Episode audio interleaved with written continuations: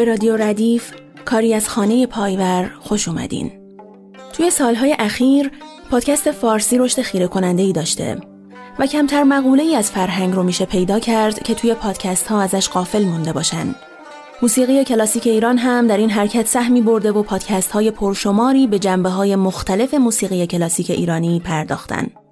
رادیو ردیف با محوریت موسیقی کلاسیک ایرانی به نقطه پرگار این موسیقی یعنی ردیف های موسیقی ایرانی اعم از منتشر شده یا در گنج مانده و منتشر نشده می‌پردازه و تلاش می‌کنه این کانون رو از جنبه های مختلفی مثل تاثیرگذاری روی دیگر سبک های موسیقی ایرانی راویان و ثبت کنندگان ردیف های گوناگون مقایسهشون با همدیگه یا بررسی نسخه های مختلف موجود از هر کدوم و در نهایت سیر تکوین و تحول اونها بررسی کنه.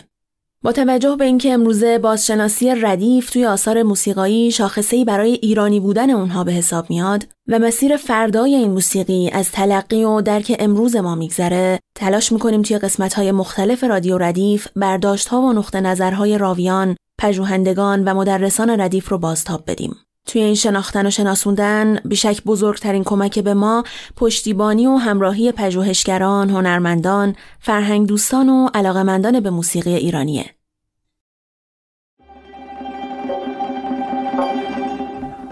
من سال 1311 متولد شدم. پدر بنده دارن چند ماهی که سنتور کار کرد در یک جایی بود در منزل که اون سنتور موند و اون موقع اسم فرامرز پایور شنیدن. کنسرتینو برای ارکستر و سنتو که خود پایور این همکاری ما با پایور شاید بیش از چل سال بود اینا. براشون ایشون می اومد صندلیشو روبروی هر نوازنده که تو کار می‌کردن مشخصا روبروش می نشست میگو از اول تا آخر بزن. که مطمئن بشه که تمام اعضای گروه آمادن برای تعصب داشت که باید انجام بشه. همچین چیزی من در عمرم ندیدم که سرگروهی اینقدر تعصب کار داشته باشه. و واقعا تعصب.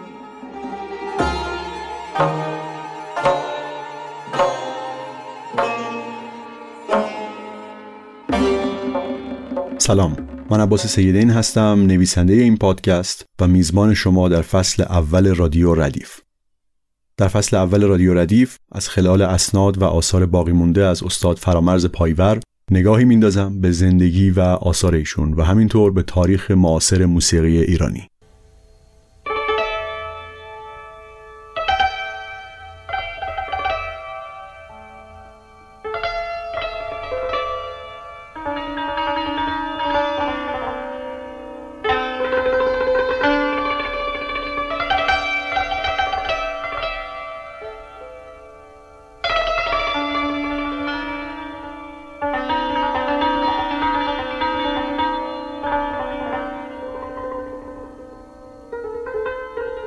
سال 88 اون سال پرتلاطم و پرخبر که هر روزی اتفاق می افتاد و انگار کل روند زندگی روزمره جامعه متوقف شده بود خبر رسید که یکی از استادای قدیمی موسیقی ایرانی فوت کرده. 18 آذر 88 ایرنا خبر رو منتشر کرد. استاد فرامرز پایور استاد برجسته موسیقی ایرانی آهنگساز و نوازنده سرشناس سنتور ساعتی پیش پس از سالها دست و پنجه نرم کردن با عوارض سکته مغزی درگذشت و بعد از این جمله هم یه بیوگرافی مختصر مفید بود که تقریبا توی همه سایت های خبری copy paste می‌شد. روزای بعدش چندین مقاله و یادبود از طرف شخصیت ها و موسیقیدان های مختلف منتشر شد. از نوازنده های سنتور مثل ارفع اطرایی و پشنگ کامکار تا همکارهای سابق پایور مثل هوشنگ ظریف و محمد موسوی یا محمد رضا شجریان و حسن کسایی و خیلی های دیگه. تو همه این نوشته ها و یادبودها هم طبق معمول ذکر خیلی از مرحوم بود و یکی دو خاطره و یکی از چیزهایی هم که مدام تکرار می‌شد کلمه های تسلط و نظم بود. با مرگ فرامرز پایور ظاهرا پرونده کاری یک استاد قدیمی موسیقی ایرانی بسته شد. البته بسته شدن پرونده درباره پایور شاید از جهاتی خیلی هم محسوس نبود. چون در ده سال قبلش فرامرز پایور عملا از فضای اجرای موسیقی ایرانی حذف شده بود. سال 78 یعنی ده سال قبل از فوت پایور سکته مغزی کرده بود و خونه نشین شده بود و عملا توانایی جسمی هیچ فعالیت موسیقایی رو نداشت. البته طی این ده سال تعدادی از شاگردها و دوستای فرامرز پایور بعضی از آثارش رو اجرا و منتشر کرده بودند اما همچنان وقتی پایور فوت کرد انگار خیلی جای خالی خاصی احساس نشد. از طرف دیگه امروز که بیشتر از دوازده سال از فوت فرامرز پایور میگذره حضورش هنوز هم ادامه داره. برای هر کسی که سنتور می‌زنه یا هر هنرجویی که می‌خواد سنتور یاد بگیره مسیر آموزشیش درست از وسط آثار پایور میگذره. از دستور سنتور تا قطعات و چهارمضراب ها و برنامه های موسیقی مجلسی برای سنتور تا ردیف های سنتور صبا و دوره های عالی سنتور. اما فقط اینا هم نیست. اصلا هر کسی که می‌خواد یک کمی بیشتر از مقدمات موسیقی ایرانی رو یاد بگیره مهمم نیست که چه سازی می‌زنه یا آواز می‌خونه. بالاخره یه جایی گذرش باید به آثار صوتی و مکتوب پایور بیفته. نمیشه شما موسیقی ایرانی کار کنی اما مثلا ردیف آوازی عبدالله خان دوامی رو یاد نگرفته باشی یا تصنیف های قدیمی رو ندونی. نمیشه بخوای یه قطعه ای توی موسیقی ایرانی بسازی یا گروه نوازی بکنی اما کارهای پایور رو بررسی نکرده باشی. اصلا مفهوم گروه نوازی و صدای آشنای گروه موسیقی ایرانی و حتی مهارت و مفهوم گروهداری و اداره گروه موسیقی ایرانی با اسم پایور گره خورده. یک دلیلش اینه که مفهوم گروه سازهای ایرانی تقریبا با فرامرز پایور شکل گرفت. تا قبل از اون ارکسترایی که با گسترش رادیو تشکیل شده بود عمدتا ترکیبی بود از سازهای غربی و ایرانی. مثلا ویولون نقش برجسته و مهمی تو این ارکسترا داشت. اما گروه پایور شاید یکی از اولین گروه هایی بود که منحصرا از سازهای ایرانی تشکیل شده بود. تو اجراهای زنده این گروه فقط از سازهای ایرانی استفاده می شد. البته تا یک زمانی تو ضبط ها بعضا ویولون و ویولا به جای کمانچه و قیچک به کار می رفت. علاوه بر اینا پایور شاید تنها کسی باشه که یک گروه حرفه‌ای موسیقی رو با ترکیب نسبتا ثابت و به صورت مستمر به مدت چند دهه فعال نگه داشت و باهاش حسابی کار کرد.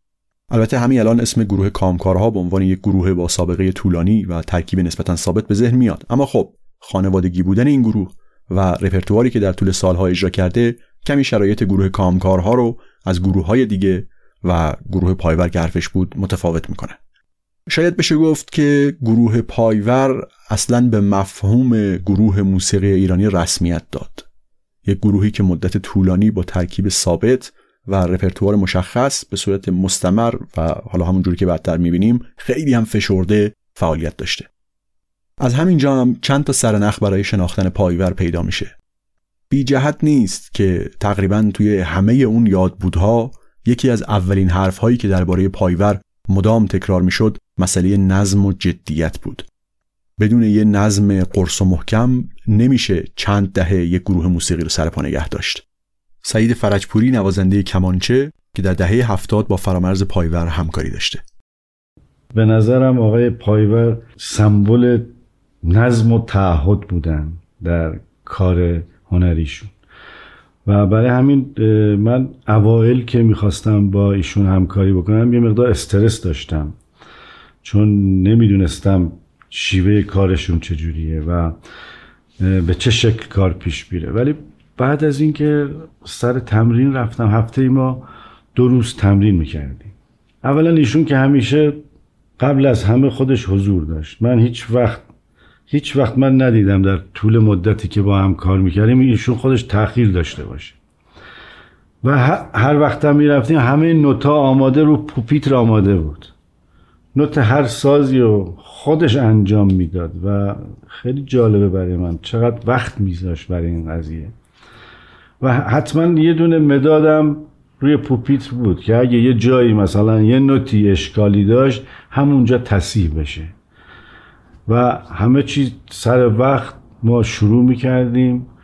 نیم ساعت بریک داشتیم که مثلا بشینیم چایی بخوریم صحبت بکنیم دوباره نسبت دوم تمرین انجام شد و خیلی دقیق و مشخصا کارها رو هر جایی اشکالی بود باید دوباره این تکرار می‌شد و خیلی از نظر توجه به اعضای گروه که چجوری دارن می‌زنن چقدر کار کردن چقدر آماده هستن.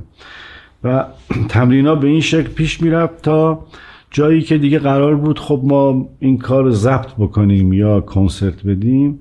ایشون می اومد صندلیشو روبروی هر نوازنده که تو گروه کار می‌کردن مشخصا روبروش می نشست میگو از اول تا آخر بزن.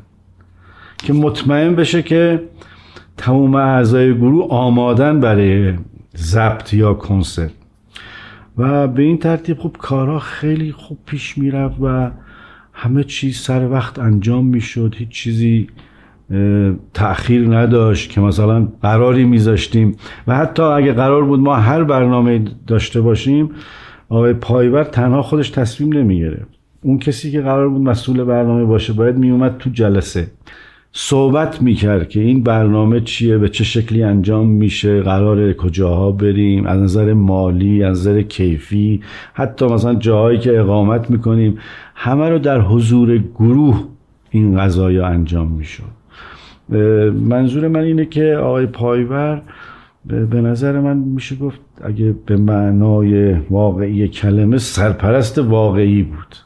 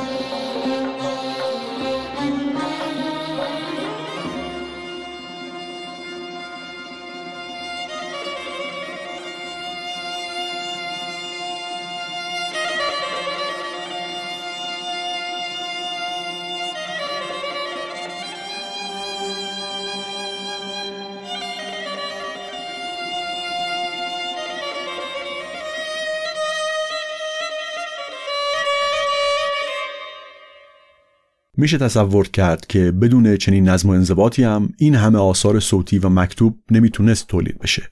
حتی حجم آهنگسازی های پایور هم به شکل غیرعادی زیاده. اما خب یه سوال مطرح میشه.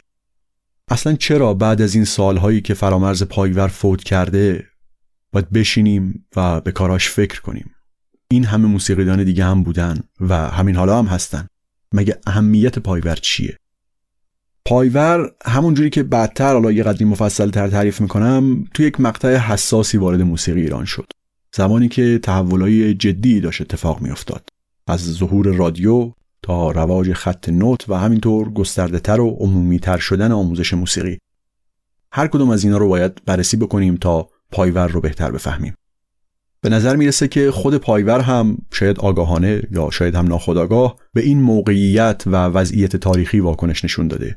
این رو می‌تونیم از لابلای مصاحبه ها و مقاله هایی که در طول سالهای فعالیتش توی نشریات منتشر کرده ببینیم. مثلا توی یه مصاحبه ای توی مجله ماهنامه دنیای سخن سال 71 بحث از دو تا مفهوم میشه سنتی و اصیل. تو اونجا میگه که در جواب این سوال که بررسی ادواری و تاریخی موسیقیمان چه کمکی به ما می‌کند باید بگویم اگر موسیقی به شیوه تاریخی مورد بررسی قرار بگیرد که خود این بررسی هم کار آسانی نخواهد بود تصوری درست و منسجم از چگونگی جذب تجربه ها به دست می آید که در کسب تجارب جدید بسیار مفید خواهد بود. کمی جلوتر مصاحبه کننده می‌پرسه که همه این منابعی که ما الان داریم مال 100 سال اخیره. پس چطوری می‌تونیم بگیم که مقام های موسیقی ما واقعا ایرانی هستن؟ تو جواب پایور یک نکات ظریفی هست. میگه که هرگز نمی‌توانیم ادعا کنیم که مقامهای ما ایرانی هستند. چرا که اصل تأثیر و تأثیر فرهنگهای متفاوت در بستر حوادث تاریخی را نباید فراموش کرد. بعد جلوتر مثال می‌زنه که با ورود اسلام خیلی کشورها فرهنگشون دستخوش تغییر و تحول شد. ایران هم با اینکه شرایطش و میزان این تاثیرگذاری فرهنگ عربی اسلامی با کشوری مثل مصر متفاوت بوده اما باز نمی‌تونیم یه حکم کلی بدیم که این موسیقی که داریم ایرانیه یا ایرانی نیست یا اصلا ایرانی بودنش چه معنایی ممکنه داشته باشه. بعد جلوتر مصاحبه کننده می‌پرسه که نظر شما درباره کارهای جدید و ادامه روندی مثل کارهای کلونل وزیری چیست؟ پایور میگه البته یک عده زی صلاح و کاردان و مسلط به علم موسیقی باید در راه حفظ و ضبط میراث موسیقی کشور کوشا باشند. اما همه اینها فقط منبع کار است نه همه کار. و ما نمی‌توانیم تا دنیا هست به اندوخته خود اکتفا کنیم و باید از موسیقی اصیل نوآوری کنیم. و بعد میگه اصالت کیفیت کار است و سنت روشی است که گذشتگان از آن استفاده کردند. این جمله رو با زبانها و بیانهای متفاوت تو بعضی مصاحبه های پایور می‌بینیم. ظاهرا تو ذهن اون یک فرقی هست بین اصالت و سنت. همین رو توی کارش هم می‌بینیم. بخش مهمی از آثارش که بعدتر مفصلتر بیشتر در بارشون حرف می‌زنیم ثبت و ضبط و اجرا و بازنوازی آثار قدماست. چیزایی که از قدیم باقی مونده چه توی آثار مکتوب پایور و چه توی اجراهاش. اما بخش دیگه ای از فعالیتش هم در آهنگسازی و هم در گروه نوازی وقتی اینا رو می‌بینیم انگار پایور داره تقلایی می‌کنه. داره آزمون و خطا می‌کنه. و سعی می‌کنه یک راه های تازه‌ای پیدا بکنه. یک نمونهش که بهش اشاره کردیم ماجرای گروه پایوره. گروهی که منحصرا از سازهای ایرانی تشکیل شده بود. حتی توی یک مقطعی برای اینکه ایده گروه ایرانیش رو عملی بکنه از رحمت الله بدیعی نوازندی ویولون که توی گروهش بود می‌خواد که بره و کمونچه یاد بگیره روی کمونچه کار بکنه تا توی گروه فقط سازهای ایرانی باشه. البته قبل از پایورم ارکستری که فقط از سازهای ایرانی باشه تشکیل شده بود. روح الله خالقی می که اما ارکستری که فقط از سازهای ملی تشکیل شده باشد نخستین بار در هنرستان موسیقی ملی به نام ارکستر تار و ستار در سال 31 شروع به کار کرد که رهبر آن آقای نصرالله زرین پنجه بود. اما همونطور که بعدتر می‌بینیم با کار پایور به تدریج این گروه موسیقی ایرانی هم رسمیت پیدا کرد و هم صدای خاص خودش رو به دست آورد. رحمت الله بدیعی نوازنده ویولون و کمانچه و از اعضای گروه پایور. بله. اصلا که بعد از اینکه در واقع این ارکستر تشکیل شد آقای پایور مدت سه سال رفتن به انگلیس به انگلستان. و مدت سه سال در اونجا بودم بعد وقتی که برگشتم موقع برگشت این ارکستر ملی تشکیل شد. که تمام سازهای ملی در واقع در این ارکستر بودن. و من هم البته ویو که می‌زدم حالا داستان کمانچه نواختن من هم البته داستانی داره که من در واقع خودم نمی‌خواستم کمانچه بزنم. آقای پایور به من پیشنهاد کردن که من کمانچه بزنم. خب چرا؟ برای اینکه تمام سازها سازهای ملی بود. و من به آقای پایور گفتم من که کمانچه بلد نیستم من که کمانچه نمی‌زنم. ایشون گفتم خب شما کمانچه رو بزن خودت پیش خودت بزن بعدا خود بهتر میشی و یاد می‌گیری. اونجا البته اون موقع اونچنان استادانی نبودن که من برم پیش کسی استادی. این بود که من دیگه کم کم کمانچه رو دست گرفتم و زدم و در واقع این رو من خودم اقرار می‌کنم که من در واقع نوازنده کمانچه نبودم.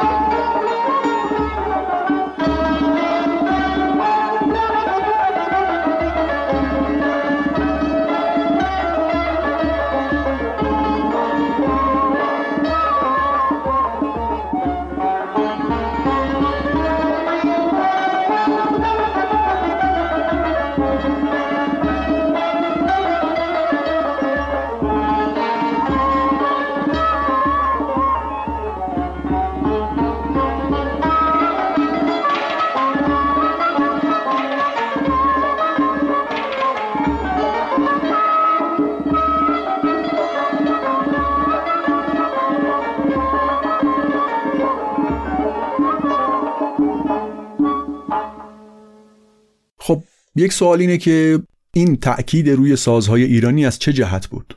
آیا این سنتگرایی بود؟ مثل تأکیدی که بعضی نوازنده های سنتور روی نواختن با مزراب بدون نمد دارند؟ حرف این نوازنده ها و دفاعشون از سنتور زدن با مزراب بینمد اینه که اینطور ساز زدن اصیل تره. البته اگر جمله پایور رو در نظر داشته باشیم شاید بهتر باشه بگیم اینجور ساز زدن سنتی تره. آیا اصرار به تشکیل یک گروهی که فقط سازهای ایرانی داشته باشن از این جنس بود؟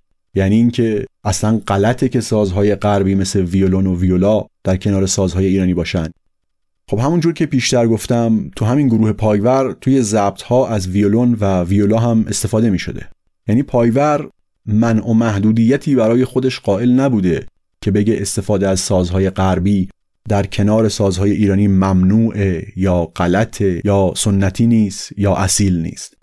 بلکه داره تلاش می‌کنه تا ببینه امکانات و توانایی های سازهای ایرانی تا کجاست.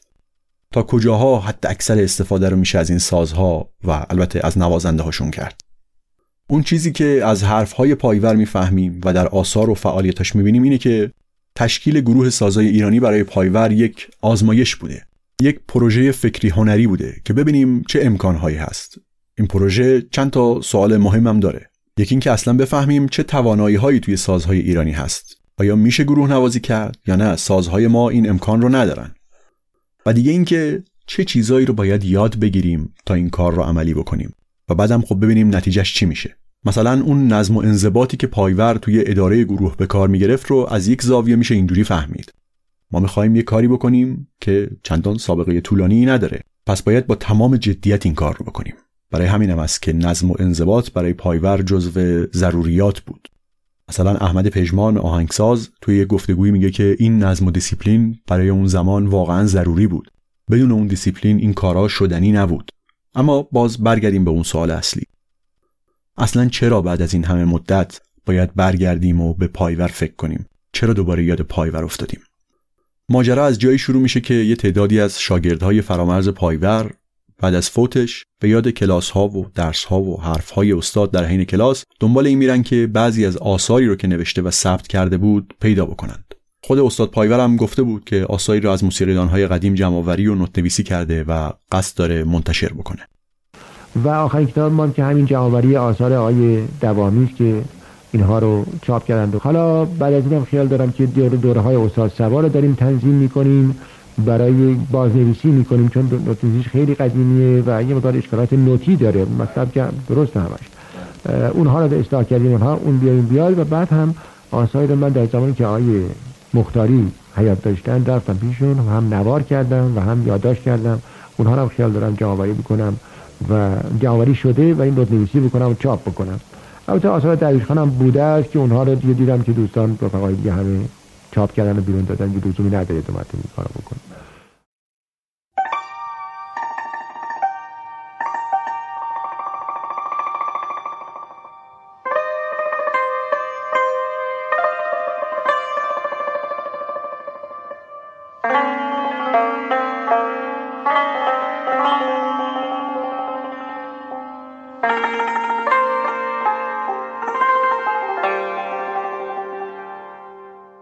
وحید تهرانی نوازنده سنتور و شاگرد فرامرز پایور و از مؤسسان خانه پایور.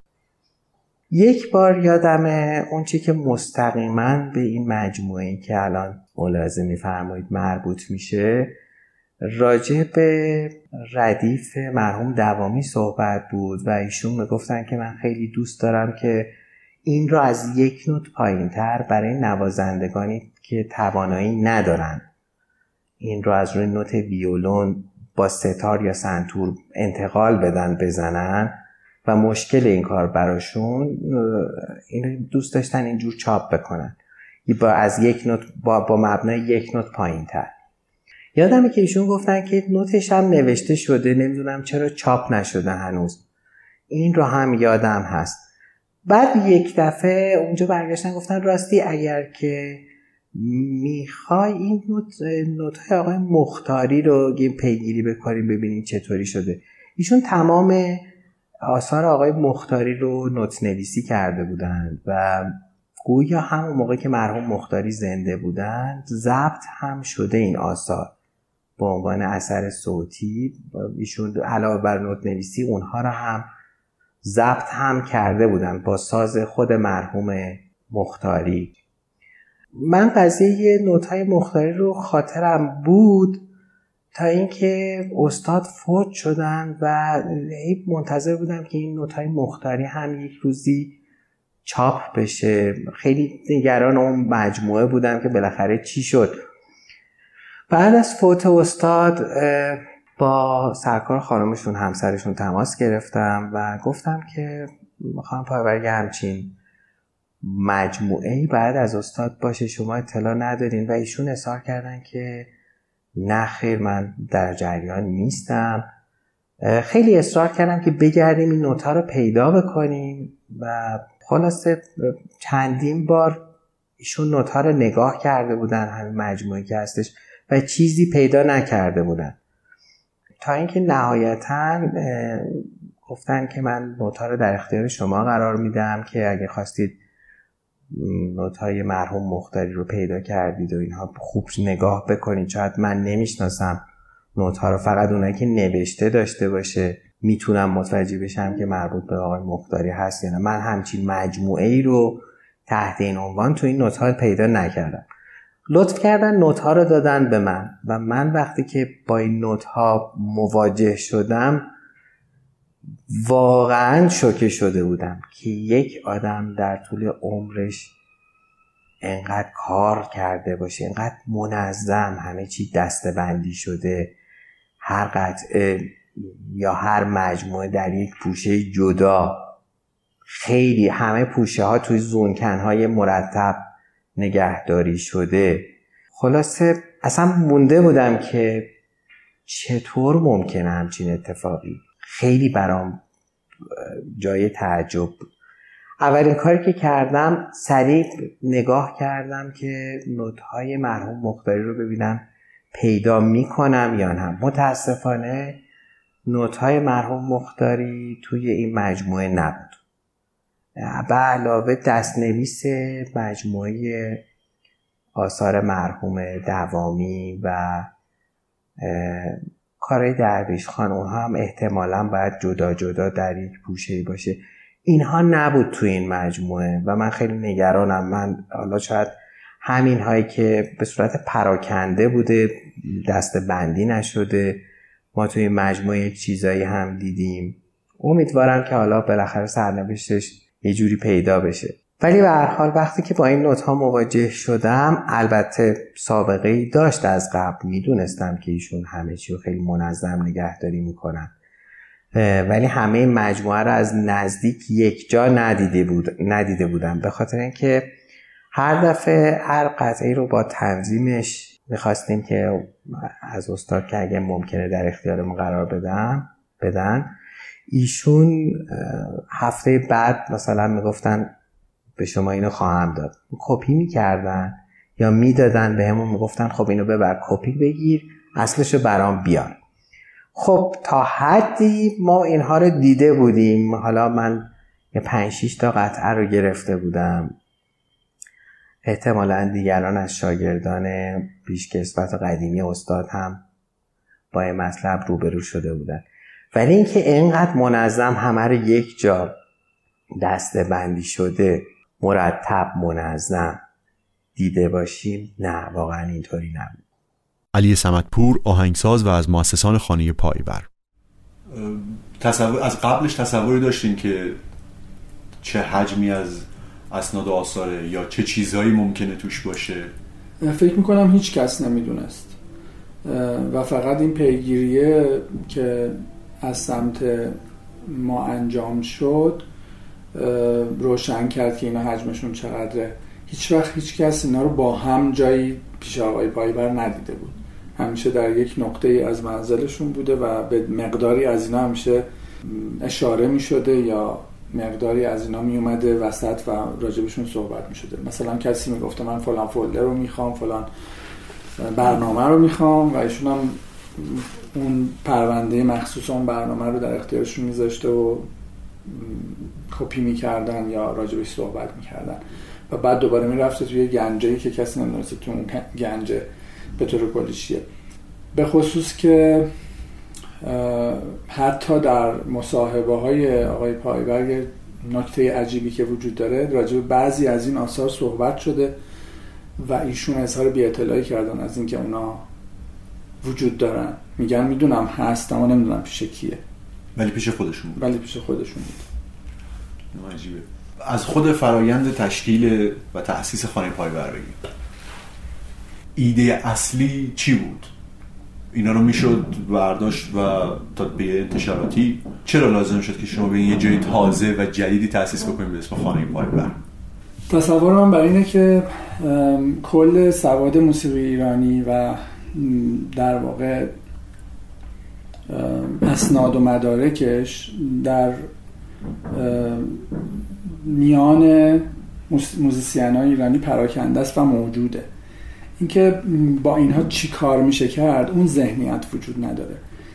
کما اینکه گاهی شما می‌بینید که سالیان سال یک سندی که خیلی مهمه یک ثبتی که خیلی مهمه یک فایل صوتی که خیلی مهمه کنار دست یک موسیقیدان هست و هیچ اتفاقی هم راجبش نمیافته و این یک طرف ماجراست اینکه چه ایده ای می‌توان داشت برای اینکه با اینا چی کار باید کرد و چه جوری منتشرشون کرد یک موضوعه موضوع دیگه اینه که از اون سمت وقتی که اینا به دست جامعه موسیقی می‌رسن جامعه موسیقی باهاشون چیکار می‌کنه؟ چه جوری بهشون نگاه می‌کنه؟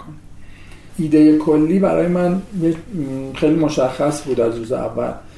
و اون این بودش که برای هر سندی همونجور که آقای پایورم بهش اشاره کردن حتی اگر یه جمله در ردیف با از یک روایت با یه جمله دیگه فرق می‌کنه اینا رو باید در دسترس قرار داد تا اینکه روشن بشه که به چه علت این, این تغییر اتفاق افتاده؟ آیا به خاطر کهولت سن؟ آیا به خاطر قدرت نوازندگی؟ آیا به خاطر حافظه است؟ آیا به خاطر دخالت و تغییر و به اصطلاح اعمال نظر شخصیه به نظرم اومد که این راحت ترین و بدیهی ترین کاریه که میشه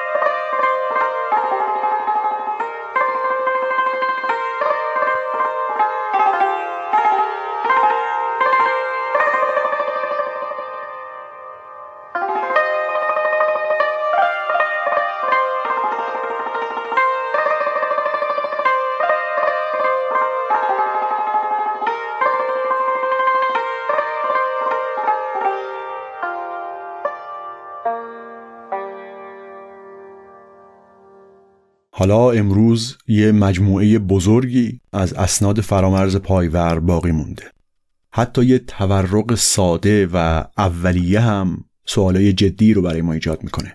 هم درباره خود پایور هم درباره کل روند پنجاه 60 سال گذشته موسیقی ایرانی. تو این اسناد چیزای مختلف و متنوعی هست. از بروشورها و اطلاعات تقریبا تمام کنسرت هایی که اجرا کرده ثبت و ضبط شده و موجوده. به علاوه اینا آثار خودش به خب بالا طبیعیه که باشه. حتی متن درس هایی که فرامرز پایور از استادانش از قدیم گرفته و یا روایت هایی از ردیف که از استادان قدیمتر جمع آوری کرده. مسئله و نگاه هم توی این پادکست برای من این نیست که بخوام از پایور مدام تجلیل کنم و خیلی شبیه حرفای قلووامیزی که درباره اساتید گذشته و در گذشته می‌زنند درباره پایور بزنم و قلوو کنم و یک تصویر اسطوره‌ای ازش بسازم. خود پایور توی نوشته کوتاهی تو ماهنامه موزیک ایران سال 39 به یه چنین داستانها و روایتهایی که در اطراف زندگی اساتید قدیمی می‌زنن انتقاد می‌کنه و می‌پرسه که چرا از هر چیزی که می‌خواهیم تعریف و تمجید کنیم باید با اقراق و قلوب همراه باشد. همونجا یه داستانی رو نقل می‌کنه درباره محمد صادق خان نوازنده سنتور دوره ناصری. میگه که یه بار کسی به دیدنش میره و از پشت در میشنوه که یک صدای آواز خیلی زیری میاد. فکر می‌کنه که یه بچه داره آواز می‌خونه. بعد که وارد میشه می‌بینه محمد صادق خان تنهاست. می‌پرسه که صدای کی بود آواز می‌خوند؟ اونم جواب میده که هیچ کس. با یه دست روی سیمای پشت خرک آواز رو اجرا می کردم با دست دیگه روی سیمای زرد جواب می‌دادم. این داستان رو به عنوان نمونه ای از اقراقای بیمعنی ذکر می‌کنه و بعد در مقابل این روایت خودش تصویر واقعی تر و واقع تری از سبا مثلا میده. میگه که برای نمونه می‌توانیم نوازندگی ویولون مرحوم استاد ابوالحسن سبا رو که امروزه اغلب صدای ساز او را شنیدند مثال بزنیم. استاد در این اواخر به علت ضعف مزاج و تحلیل رفتن بنیه در اجرای قطعات خیلی مشکل و تندی که در 20 سال پیش به راحتی اجرا نمود به اشکال برمیخورد. و جلوتر میگه که اما هنوز هم اگر نواری از استاد را از رادیو یا ضبط صوت بشنویم به خوبی تشخیص می دهیم که با ساز دیگران تفاوت فاحش دارد. هدف منم توی این پادکست چنین چیزیه. این اسناد چیزای جالبی رو به ما نشون میده که می‌تونه نگاه ما به گذشته نزدیک موسیقی ایرانی رو یه قدری تغییر بده. یا حداقل باعث بشه دوباره برگردیم و این گذشته نزدیک رو بررسی بکنیم. طی چند دهه گذشته بخشی از آثار موسیقی که از اواخر دوره قاجار باقی مونده بود به شکل‌های مختلف ثبت و منتشر شدند. مثلا از کتاب ردیف آوازی و تصنیف‌های قدیمی به روایت عبدالله دوامی گفتم که فرامرز پایور نوت‌نویسی و آماده سازیش رو انجام داده بود. یا خیلی آثار دیگه از جمله چند جلد مجموع آثاری که جناب ارشد تحماسبی جمعآوری و منتشر کردند مثل مجموع آثار درویش خان یا رکن مختاری یا مجموعه پیشدرآمدها و رنگهای قدیمی. در کنار اینها مجموعه هم از ضبط ها و صفحه های قدیمی منتشر شده یا دو سه نوت نویسی مختلفی که از ردیف های میرزا حسین قلی و میرزا عبدالله داریم. یک وجه کار کرده این اسناد جنبه آموزشی شونه که شاید اولین و ساده ترین کار کردشون باشه. که البته همین هم مایه بحث های مختلف میشه. مثلا ما ردیف بزرگ و حجیم موساخان معروفی رو داریم و در کنارش ردیف میرزا عبدالله رو که خیلی جمع جوره. کارکردهای آموزشی هر کدوم اینا چیه؟ به چه درد می‌خوره که اصلا چند تا ردیف مختلف داشته باشیم؟ یا اصلا آیا باید چند تا ردیف مختلف داشته باشیم؟ یا سوالای متعدد دیگه از این دست؟ اما وجه دیگه این اسناد ثبت و ضبط تاریخ تحولات موسیقی ایرانیه به عنوان یک بخشی از تاریخ فرهنگی ما. یکی از تلاش های ما اینه که بتونیم یک تصویر منسجمی از تحولات تاریخ موسیقیمون داشته باشیم. طی چند دهه گذشته یک بخشی از تاریخ فراموش شده موسیقی ما و کل این منطقه از دوره تیموری تا صفوی و بدترش به تدریج روشن شده. اما راستش گاهی به نظر می‌رسه که تحقیق و بررسی موسیقی دوره صفوی انگار ساده تر از دوره قاجاره. نه به این دلیل که اسناد بیشتری از اون دوره وجود داره بلکه انگار حساسیت کمتری دربارش هست. و اتفاقا همینجاست که باز به فرامرز پایور برمیخوریم.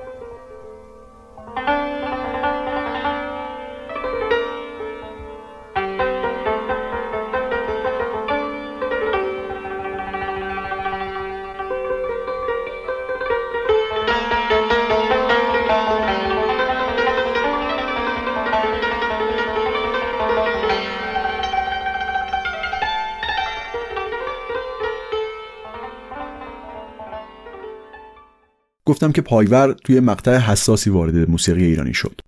دوره‌ای که از یک طرف آموزش موسیقی ایرانی داشت جنبه عمومیتری پیدا می‌کرد. از طرف دیگه شنیدن موسیقی با رادیو عمومیتر شده بود و شنیدن موسیقی ایرانی فقط یه لاکچری برای اعیان و اشراف نبود. تو این فضاست که پایور شروع می‌کنه به یادگیری موسیقی ایرانی و همه چیز رو هم ثبت و ضبط می‌کنه. مثلا توی اسنادی که امروز در دست داریم درس هایی هم که از ابوالحسن سبا تو دوره تحصیلش گرفته موجوده. خود پایور یه جا درباره ردیف آوازی دوامی که منتشر کرده بود میگه که اگر نظر شخصی من در این باره خواسته شود توصیه می‌کنم تمام کسانی که از استاد مطالبی فرا گرفتند چه شبیه به آنچه در این کتاب آمده و چه با اختلاف هر چقدر هم جزئی آنها را تنظیم و چاپ و منتشر کنند. شبیه همین حرف رو درباره سبا هم می‌زنه و میگه که ما شاگردای سبا کلی ازش درس گرفتیم. بیایید اینا رو کنار هم بذاریم و منتشر کنیم و بررسی بکنیم. اولا بفهمیم که سبا چی کار می‌کرده و دوما اینطوری موسیقی ایرانی رو بهتر بشناسیم. امروز حالا با یه قدری تسامح درک عمومی و رایج بین اهالی موسیقی ایرانی اینه که یک ردیف مرجعی برای فهمیدن و همینطور برای آموزش موسیقی ایرانی داریم. یه مرجع غیر رسمی. ردیف میرزا عبدالله که تازه همین ردیف میرزا عبدالله هم با یک یا دو سه واسطه ثبت و ضبط شده. روایتی که ما امروز از ردیف میرزا عبدالله داریم از نورعلی خان برومند اومده. این خودش یک واسطه قطعی. خود جناب برومند هم گاهی گفته که این ردیف رو از کس دیگری از اسماعیل قهرمانی ثبت کرده. بعد از این ردیف میرزا عبدالله در کنارش ردیف های دیگه هم هستند که درجه اهمیتشون از نظر کار کردی کمتره. اما این درک اجمالی و کلی از کی شکل گرفته؟ آیا همیشه اینجوری بوده که یک ردیف مرجع و برتری برای آموزش موسیقی ایرانی وجود داشته. به نظر نمی‌رسه که اینطور باشه. یا شاید بشه یه کمی محکمتر بگیم که نه اصلا اینجوری نبوده. همین امروز ما ردیف آقا حسین قلی برادر میرزا عبدالله هم داریم که می‌بینیم از جهات مختلف هم در تعداد و ترکیب و ترتیب گوشه ها با هم فرقایی دارن و هم در محتوا و تکنیک های اجرایی. تازه بعد از اینا ردیف دوره عالی علی اکبر خان شهنازی پسر آقا حسین قلی هم داریم. که اونم از هر جهت با ردیف پدرش و عموش یعنی آقا حسین قلی و میرزا عبدالله متفاوته. خب چطور شد که به این نقطه امروز رسیدیم که با یه قدری تسامح می‌تونیم بگیم یه ردیف مرجع داریم؟ اصلا این مرجع شدن چه معنایی داره و چه کار کردی داره؟ و این تحول حالا با تمام مزایا و معایبش چطوری اتفاق افتاده؟ چطور شد که ردیف میرزا عبدالله انقدر مهم شد؟ واقعا هم مایه تعجبه که وقتی ما از موسیقی اواخر قاجار و اوایل پهلوی حرف می‌زنیم گاهی انگار یادمون میره که داریم درباره حدود 100 سال یا کمتر حرف می‌زنیم. عجیبه که اینقدر تصویر ناروشن و گنگ و مبهمی از این تحولات داریم. حرف 300 سال و 500 سال نیست. از مرگ میرزا حسین قلی حالا به عنوان یک نمونه فقط 106 سال میگذره. تازه آقا حسین قلی موقع مرگش هم یه نوازنده پیر و سال خورده نبود که بگیم این ردیفی که ازش باقی مونده دیگه خلاصه و حاصل عمرش بوده. آقا حسین قلی ظاهرا در 60 چند سالگی فوت کرده. یک نگاهی بندازیم به شخصیت های ادبی و هنری همین حدود سنی. مثلا ملک و شعره بهار یا نیما. نیما هم وقتی مرد 60 و چند ساله بود. بهار هم همینطور. آیا اون چیزی که از نیما باقی مونده تمام توان فکری و هنری نیما بوده؟ یا بهار؟ اگه بهار یا نیما ده سال یا 20 سال بیشتر زندگی می‌کردن چه آثاری ممکن بود خلق بکنن؟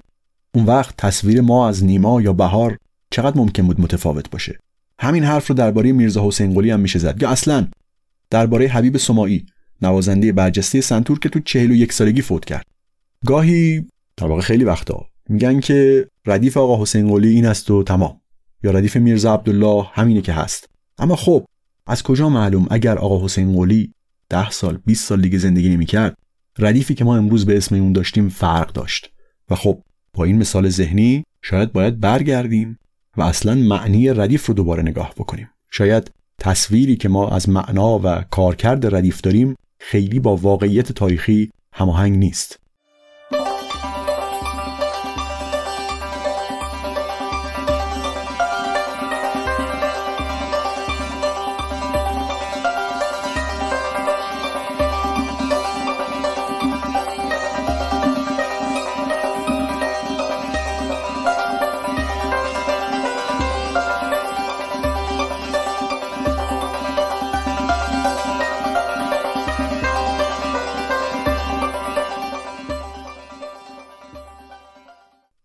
پایور میگه ردیف یک ابزار آموزش بوده.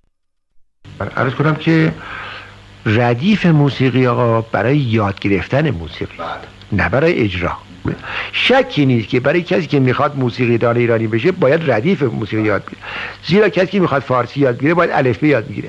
ببینید که از روز اولی که الفبه توی این مملکت رواج پیدا کرده و مردم تحصیل می‌خواستن بکنن با الفبه شروع کردن. هنوزم با الفبه شروع می‌کنن. ولی آیا به الفبه ختم شده؟ آیا این همه کتابی که در اومده این همه شعرا شعر گفتن آیا از الفبه که بیرون نبوده؟ ولی چیز تازه آوردن آخه. پس نبوده تازه. ببینید برای یاد گرفتن موسیقی باید ردیف باشه. اگر نباشه موسیقی دان ایرانی نمیشه. باید ردیف یاد بگیره و باید خیلی هم خوب یاد بگیره. خیلی مسلط و واقعا مهات بشه و ملکه بشه براش. ولی وقتی یاد گرفت اونجاست که اون وقت ذوق و استعداد می‌خواد. اصلا هنر اگر بدون ذوق باشه نمیشه که ذوق استاد می‌خواد که استفاده بکنه از این ردیفی که یاد گرفته و چیز تازه عرضه بکنه. اگه بخوایم همین تشبیه استاد پایور رو کمی شرح و بست بدیم شاید بتونیم اینجوری تشبیه بکنیم که توی قدیم وقتی کسی یا بچه‌ای به مکتب می‌رفت مقدمات الفبا رو یاد می‌گرفت و بعد شروع می‌کرد از روی دو یا سه متن مرجع خوندن و نوشتن رو یاد بگیره. اول الفبا بود و بعد هم خوندن و مرور و مرور گلستان سعدی و قرآن. هدف چی بود؟ اینکه شاگرد با خوندن و مرور چندین باره این متون چند تا چیز رو یاد بگیره. یکی خوندن و نوشتن کلمه ها رو. دوم خود کلمات و دایره واژگان رو. سوم دستور زبان رو. و چهارم ادبیات و زیبایی شناسی رو. همه اینا قرار بود به تدریج طی تکرارهای طولانی به دست بیاد. که البته خب فرایند خیلی فرساینده ای بود. حالا تو موسیقی دستگاهی هم روند مشابهی رو داریم. هنرجو بعد از یاد گرفتن بعضی مقدمات و تکنیک های اولیه شروع می‌کرد به نواختن و تکرار و تکرار درس هایی که از استادش می‌گرفت. همون ردیف. با تکرار این ردیف قرار بود هم تکنیک های اجرایی رو خوب یاد بگیره هم دستور زبان موسیقی ایرانی رو چیزی که ما امروز به اسم تئوری دانگ ها و مدهای موسیقی ایرانی مثلا می‌فهمیم و بعدتر احتمالا دوباره بهش اشاره می‌کنیم. و سوم یک نوعی از ادبیات و زیبایی شناسی نحوه جمله بندی و بست و گسترش بافت موسیقی رو. اما تا چند دهه پیش یک تفاوت مهمی وجود داشت بین این دو تا سیستم آموزشی یعنی آموزش مکتب خونه فارسی و آموزش موسیقی سنتی. تو آموزش موسیقی هر استادی یک درس های مخصوص خودش رو داشت. مثل اینکه هر میرزای مکتبی یک کتاب مخصوص خودش داشته باشه و اونو درس بده. هر استاد موسیقی در طول تحصیلش درسهایی از معلماش گرفته بود و چیزهایی رو که خودش جمعآوری کرده بود یا ساخته بود همه اینا رو در قالب یک متن درسی پشت سر هم ردیف می‌کرد. و ظاهرا اصطلاح ردیف هم اصلا از همین میاد. طبیعتا بین مطالبی که استادای مختلف درس می‌دادن اشتراکات زیادی بود. اما خب تفاوت هم بود. هم توی متن درس ها و هم توی تکنیک های اجرایی. و شاگردایی که خوب می‌خواستن سازیات بگیرن به درس گرفتن از یک استاد اکتفا نمی‌کردن. مثلا بعد از اینکه از میرزا عبدالله اون ردیفی رو که درس می‌داد یاد می‌گرفتن می‌رفتن پیش یه استاد دیگه ای مثل حسین خان اسماعیل زاده استاد کمانچه. و بعد ردیف اونم درس می‌گرفتن. ردیف یعنی همون چیزی که به اصطلاح گوشه هایی که یک استادی به نام خودش اینا رو دنبال هم ردیف می‌کنه. اصلا ردیف معنیش اینه. هر استادی این گوشه که یاد گرفته یه جوری دنبال هم ردیف می‌کنه. به این معنا که باز از تکنیک خودش قدرت خودش تجربه خودش معلومات تازه کسب اینا همه رو سرهم می‌کنه. باز این گوشه ها رو به یه ترتیب عرضه می‌کنه دنبال هم ردیف می‌کنه که این مترقب به اون شخص میشه. و اصولا ردیف به خاطر فرا گرفتن موسیقی است دیگه هم که خدمتتون. اینم ردیف رو به این ترتیب منظم کرده و حتی اینم نگفته نماند که در قدیم شاگردانی که می‌رفتن پیش استادی کار می‌کردن هیچ وقت به یه استاد قناعت نمی‌کردن. همین مرحوم سبا که میفرمایید یه دوره پیش میرزا عبدالله کار کرده یه دوره پیش درویش خان کار کرده یه دوره پیش حسین خان اسماعیل زاده کار کرده. پیش همینا دوره های مختلف رو دیده و خواسته بینه ردیف اینا هر کدوم چجوری هستن. ببینن چه گوش های اضافه داره چه کم داره چه اختلافاتی بین اینها هستن. رفته عملا اینها رو طی کرده و دیده. چیزی که پایور اینجا میگه مثل اینه که یه شاگرد مکتب بعد از خوندن گلستان سعدی بره و توی کلاس دیگه خاقانی بخونه بعد بره توی کلاس دیگه فردوسی هم بخونه. همه اینا فارسی هن. اما خب یه تفاوتایی هم با هم دارن. اما این روند به تدریج و مخصوصا بعد از انقلاب تغییر کرد. و همونطور که گفتم امروز ردیف میرزا عبدالله به روایت نورعلی خان برومند تقریبا به عنوان یک روایت اصلی از ردیف تثبیت شده. این تحول مزایا و معایب خاص خودشو داره اما سوال مهم اینه که چطور این اتفاق افتاد؟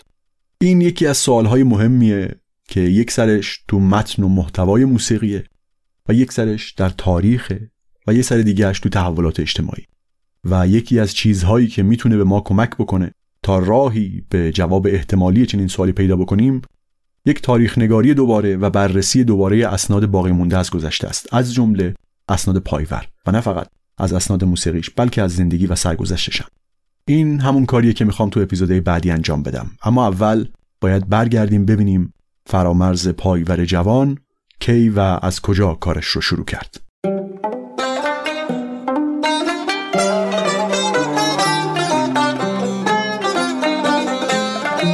این اپیزود اول از رادیو ردیف کاری از خانه پایور بود. خانه پایور مرکزی برای نگهداری، پژوهش و انتشار اسناد موسیقی. این مرکز کارش رو همونطوری که گفتم با آثار و اسناد باقی مونده از استاد فرامرز پایور شروع کرده. خانه پایور تا امروز پنج اثر از بین اسناد و دستنویس های فرامرز پایور منتشر کرده. راز و نیاز هنگام می شب نیشابور افتخار آفاق و قطعه‌ای برای سه‌تار و ارکستر. تو این مجموعه ها نوتنویسی های استاد پایور برای این قطعات تحت نظر افراد خبره بررسی شدند با نسخه های صوتی این آثار مقایسه شدند و به صورت خیلی منزه و شکیل به صورت پارتیتور و همراه با پارت های جداگانه برای هر ساز چاپ شدند. هم پژوهشگرا و هم نوازنده ها و گروه های موسیقی ایرانی می‌تونن برای کارهای تحقیقی و همینطور تمرین دادن و اجرای گروه های موسیقی ایرانی از این آثار استفاده بکنن. آثار دیگه هم از مجموعه آرشیو فرامرز پایور الان در حال آماده سازیه که به زودی منتشر میشه.